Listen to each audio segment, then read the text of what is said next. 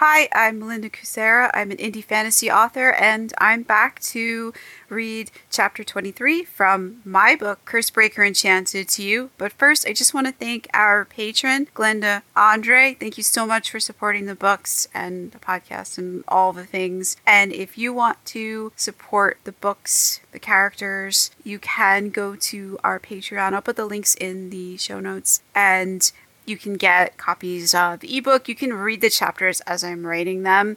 And you get the podcast episodes for anybody else with no ads. And I just want to remind you that the third book in the Robin of Larkspur series is on pre order, and that book is titled Rogue Ranger. The first book is titled Hunter's Knights, and it stars a single mother who is trying to save her daughter. And it's a wild adventure. I'm writing book four and book five right now. They're completely off the rails, and you can get them at all of the places that you buy ebooks Amazon, Apple, Barnes and Noble, Kobo, Google Play, etc., etc., etc. So go check that out.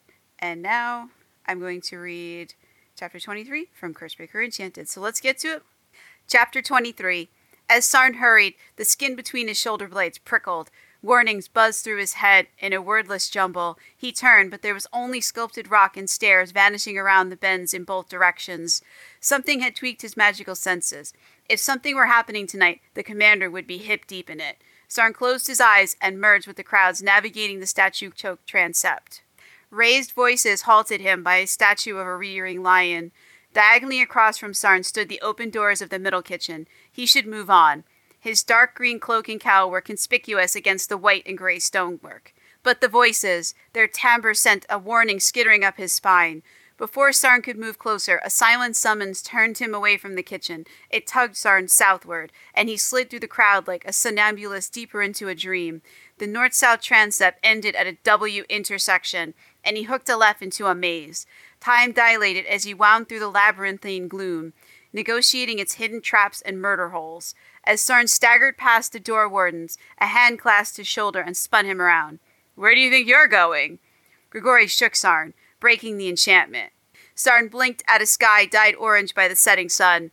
The queen of all trees stood halfway up down Mount Shayar's east face, calling to him. He must run the intervening miles to her. What the hell is wrong with you? Grigori shook him again. Sarn glared at the burly ranger blocking his path. You left me for dead or for the seekers to find. Which was it? Sarn swallowed the question. Now wasn't the time. When he tried to brush past Grigori, the man pivoted, taking up the entire ledge. What are you looking at? Sarn demanded, hands fisted at his sides. Grigori shook his head and clasped an arm around his shoulders. It made his skin crawl as Sarn sought to evade the stronger ranger. You're all right, kid. Didn't think you'd make it, but you did. Had he just heard an admission of guilt? Sarn studied Grigori, but the man was as smug as usual. No thanks to you. Don't be such a child. Sarn rolled his eyes. Ahead, the trail wended through a narrow rock cut. To fit, the broad shouldered ranger would have to let go of him. Why do you hate me? Grigori gaped at him for a moment. Then the big fool laughed. I don't hate you. You don't hate me. Why did you do it? Why did you leave me out there? Grigori looked away and caved into himself. The sight unsettled Sarn so much he stumbled on the damned gravel littering the trail. You're smart, kid. I'm sure you can figure it out. Grigori shook his shoulders out and liberated himself from whatever emotion had gripped him. Had he seen some evidence of regret or guilt? Likely neither, given Grigori's temperament. The ranger's ego rooted out all such sentiments before they could take hold. Why don't you tell me? To Sarn's left, the ground dropped away from a precipice, one of his favorites due to its stunning views of the Neartho River Valley. Because I don't have to! No answers, no apologies, not even a congratulations for surviving yet another pointless test. And what had Grigori tested him on? His ability to dead reckon? Or had the man hoped he'd blunder into the Seekers? Something glinted in Grigori's eye. Maybe it was the setting sun. Maybe it was a spark of amusement or a warning to tread carefully. Sarn pulled free of the man's grasp and slipped past him when the trail widened. He left Grigori standing there, as incomprehensible as always. But Grigori refused to stay behind. The damned man caught up with Sarn and spun him around again. I asked you a question, kid, and you haven't answered it. Where are you going? to answer the Queen of All Trees' summons, but she disappeared into the deepening twilight. Night's purple veils blanketed the enchanted forest, hiding it and her. Im, Meyer, Eridor. The phrase whispered on the wind, fouling the air with the stench of death. Each syllable was a warning, and they struck deep chords. This isn't a trick question. I'll give you a hint. Nowhere except to Jurlo's office. The commander's looking for you. Why is he looking for me? Anger tightened Sarn's hands into fists, but the forty something bruiser stood there, waiting, his eyes taunting him, but Sarn shook his fists out instead. Why do you think? Are you okay, kid? You look a little green. I mean, aside from your funny eyes. Like Grigori cared what happened to him, Sarn spun on his heel and stalked off towards Jurlo's office, but the ranger stopped him a third time. Aren't you forgetting something? Grigori nodded to the rock wall next to a strip of runes outlining the mountain's doors. They glowed in the dark, extending a shining invitation to all. Steal back the two solid Lumiere crystals that stood at least 40 feet tall and half as wide. They were another ornate mystery, unconnected to the others Sarn needed to solve. Come on, kid. Let's not make an issue out of this. Stand up against the wall, feet shoulder width apart, hands on the stonework. You know the drill. But I. Sarn gestured to the two rangers, dwarfed by the doors they guarded. Neither spoke up on his behalf, and why would they? He was a freak and a thorn in all their sides. No buts. Assume the position. I must search you before you enter. You know the rules. Grigori pointed to the wall.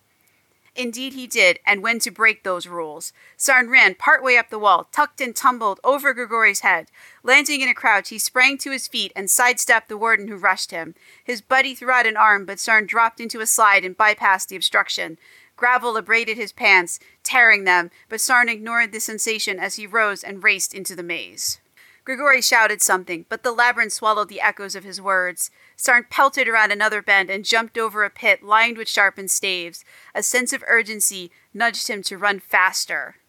Grigori smiled as he replayed the kid's latest stunt. The incident proved his point. If you pushed the kid, magic happened. Screw Jurlo's edicts. Someone had to test the kid and find out what he could do.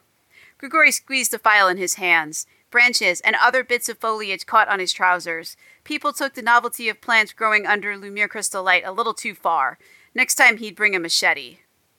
After a few minutes of batting branches aside, he stepped up to a plain wood affair. Inside, he heard raised voices and judged the occupants, a Mr. and Mrs. Verdania, were at home. Grigori listened between knocks for footfalls. As he raised his fist to deliver another rap, the door opened, and an angry youth glared at him. Six foot two, dark hair and eyes. Grigori checked off the details as his gaze skimmed what he could see of the youth. Square jawed, clean shaven, and smelling of soap, this kid was ready to hit the taverns, and he was closing in on 21, same as the other missing kids, except this one wasn't missing. What do you want? Mr. Attitude asked. You're Purfoy Verdania? Are you a tax collector or a census taker? Mr. Attitude folded his arms and narrowed his intense eyes, but a two inch height difference in Grigori's favor ruined the effect. Neither. I'm a concerned citizen. Yeah, well, I didn't do whatever you think I did. You're a Scorpio, right? Grigori's question knocked the attitude out of the kid. Surprise blanked Purfoy's face. How did you guess? A smile tugged at Grigori's lips. You remind me of someone a six foot six nightly annoyance known as Sarn. Of course, the Scorpio thing only went so far in explaining the kid's attitude problem. Frustration at his situation, and the abuse he'd suffered accounted for the rest. Still, that was no excuse. With some quality time, Grigori could eradicate the brat's attitude. Wasn't Nolo due some time off for good behavior? Well, he should take some of Nolo's shifts and spend some quality time with the kid while he kept the psycho from finding him. Would you fetch the lady of the house so I can conclude my business here? Better yourself. Purfoy donned his attitude again and stepped outside. Maybe it was his shield, and under the gruff exterior a gentle heart dwelt. It did in Sarn's case. Mr. Attitude slammed the door behind him and went for a shoulder check, but Grigori sidestepped the punk, and he stormed off in a swirl of well worn brown fabric. Grigori raised his fist to try again, but the door cracked open and a woman appeared in the gap. She blinked at him from a feminized version of Purfoy's face. Age, worry, or raising Mr. Attitude had creased the skin around her eyes.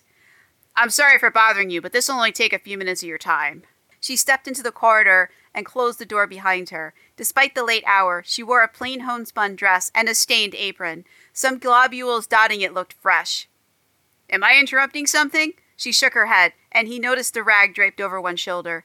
No, I was just cleaning up. What did you want to talk about? Your son. You reported him missing five days ago. Her face fell and she rubbed her hands together. Yes, he came back last night, and I had intended to go to the guard captain to explain, but it's been a trying time, and I've had my hands full just keeping the peace. He and my husband don't see eye to eye, but no harm done. He's back safe and sound. Did he say where he went? He went to Racine to look for work, but he didn't tell us in case it didn't pan out. You know how it is. Jobs are hard to find for regular folk, and he was so angry. The accountancy hired the bastard son of a minor noble who had no experience. Mmm, nepotism's hard on the younger set, but that's the way of things here. Yes, the title class has every advantage. Mrs. Verdania folded thin arms over her chest.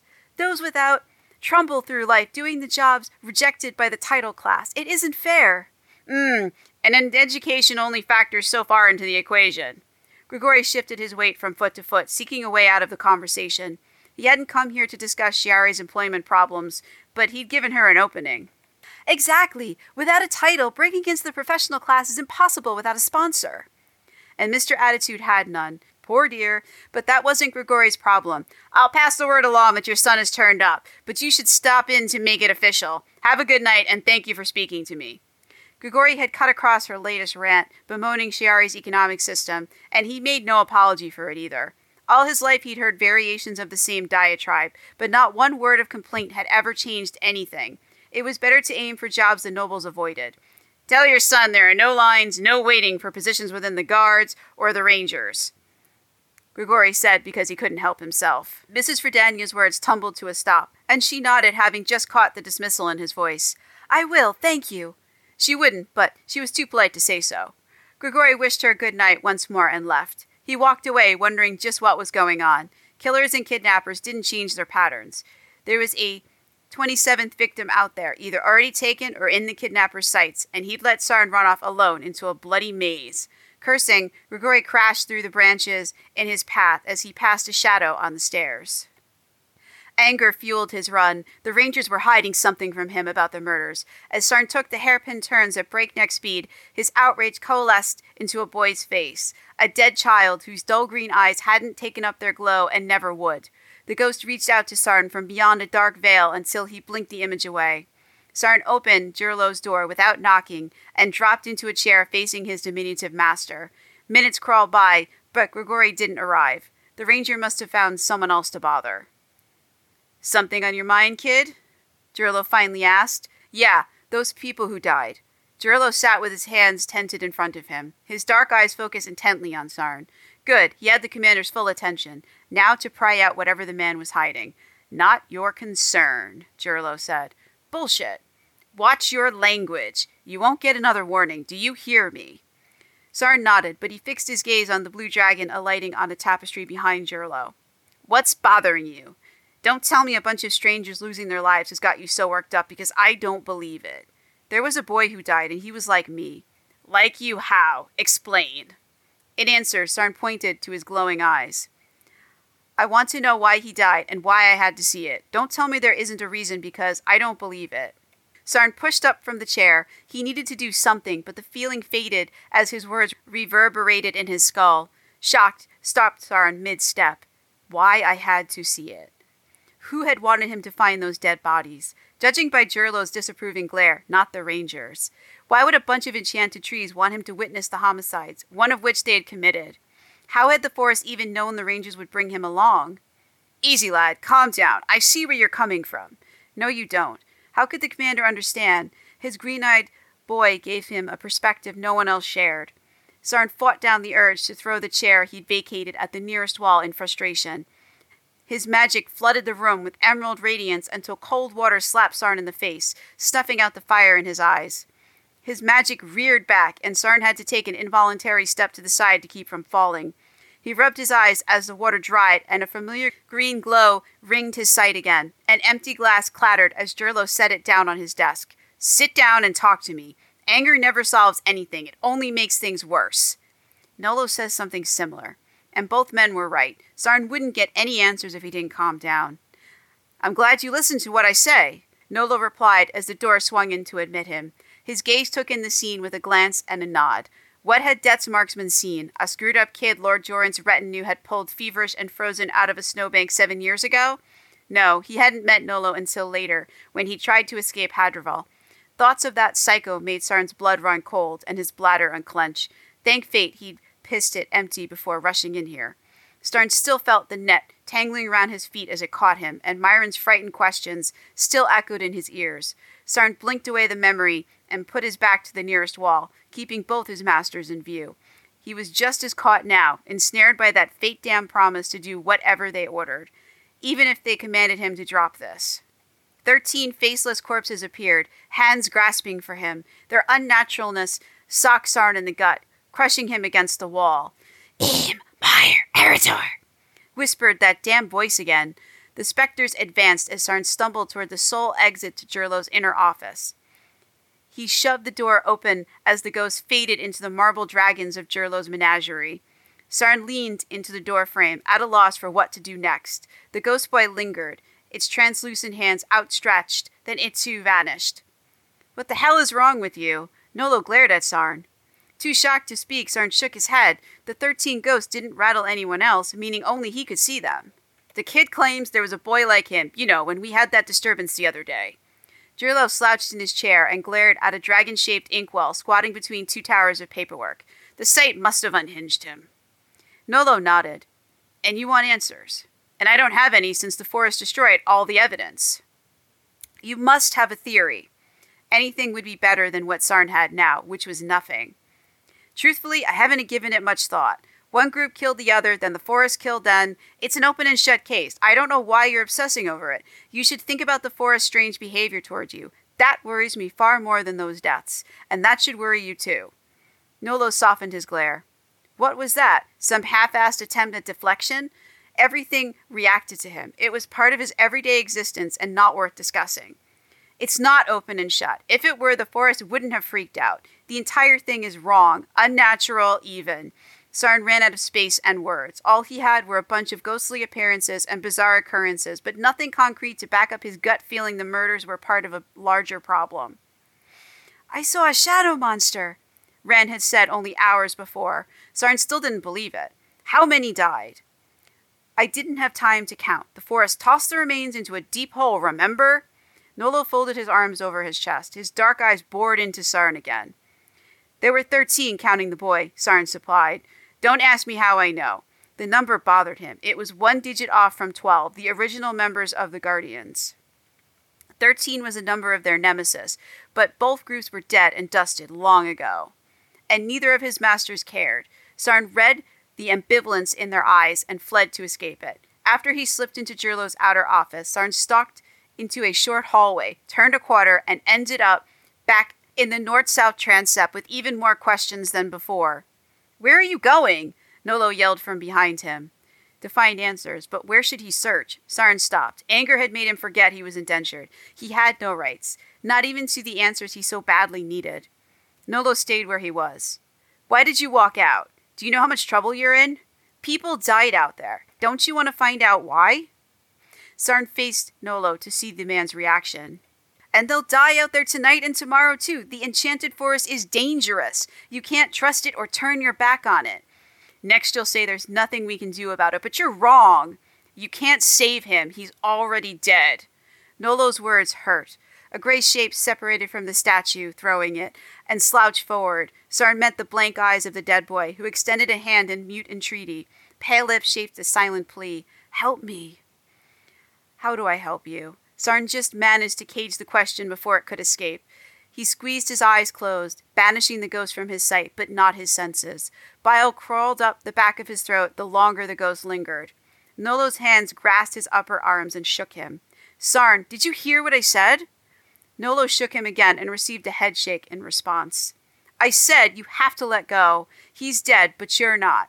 You weren't there when it happened. You didn't even know him. Let it go. If only the ghost would let him go. Instead, it sunk him deeper into something he didn't understand. Sarn slipped out of Nolo's grasp and walked a few paces away.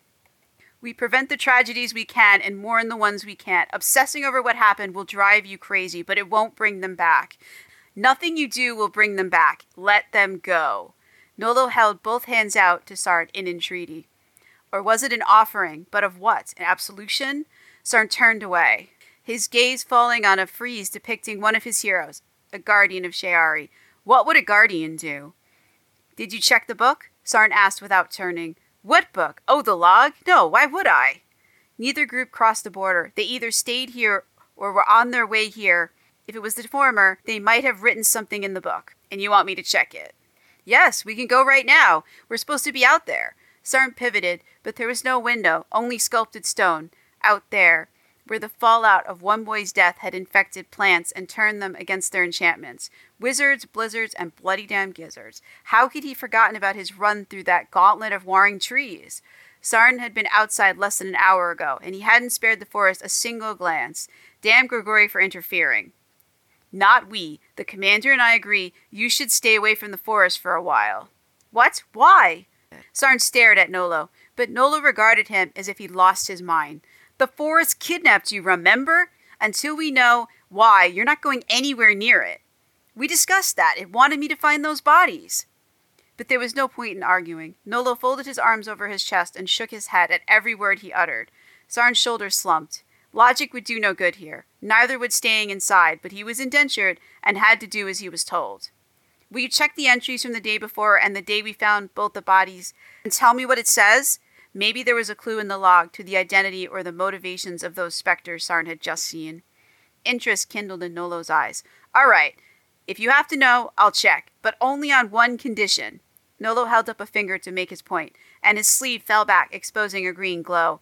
An indistinct murmur startled Sarn. Those damn stones on Nolo's bracelet were talking again. The central bead emitted a bright flash, leaving an afterimage behind, a star bounded by a circle. Eam, Meyer, Eritor! Said an echoing voice as the stone's muttering died away. Am I losing my mind? Sarn scrubbed away the image, banishing what was either a clue or a red herring. No matter what I find, whether it's something or nothing, will you abide by my decision? A dark eyebrow winged up midnight against his master's dark skin. Well, I don't have all night. If you want me to look at the log, then you must agree to drop this thing if I tell you to. Do we have an accord? Nolo waited for a response. Sarn nodded. I'll drop it if you say so. His magic lay quiet, held down by his will, where nothing he said could activate it. Sarn wouldn't let any promises bind him or impede his search for the truth. Good, now put these on. Nolo tossed two items at Sarn gloves and a blindfold. Sarn donned both articles before his magic could protest. Instead, it oozed out of his skin and crawled around under his clothes, seeking contact with the outside world. Cloth barred his magic, and Sarn was glad it did until his magic concentrated on his remaining senses.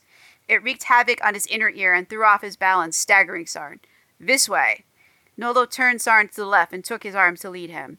Where are we going? Sarn asked. Toward answers or deeper into the conspiracy his superiors were weaving. And that, my friends, is the end of chapter 23. So we had a interesting conversation in Jirlo's office. We saw Nolo again, and we'll see if they're part of the conspiracy, if they're not part of it, and who actually is, and what the conspiracy actually is. Sarn asked some really good questions, and he's going to start getting answers soon it's hard for Sarn to find answers because you see his time is not his own. He is indentured, and so he has to show up to work at 20th Bell every day unless they tell him he doesn't have to, and he doesn't have a choice in that.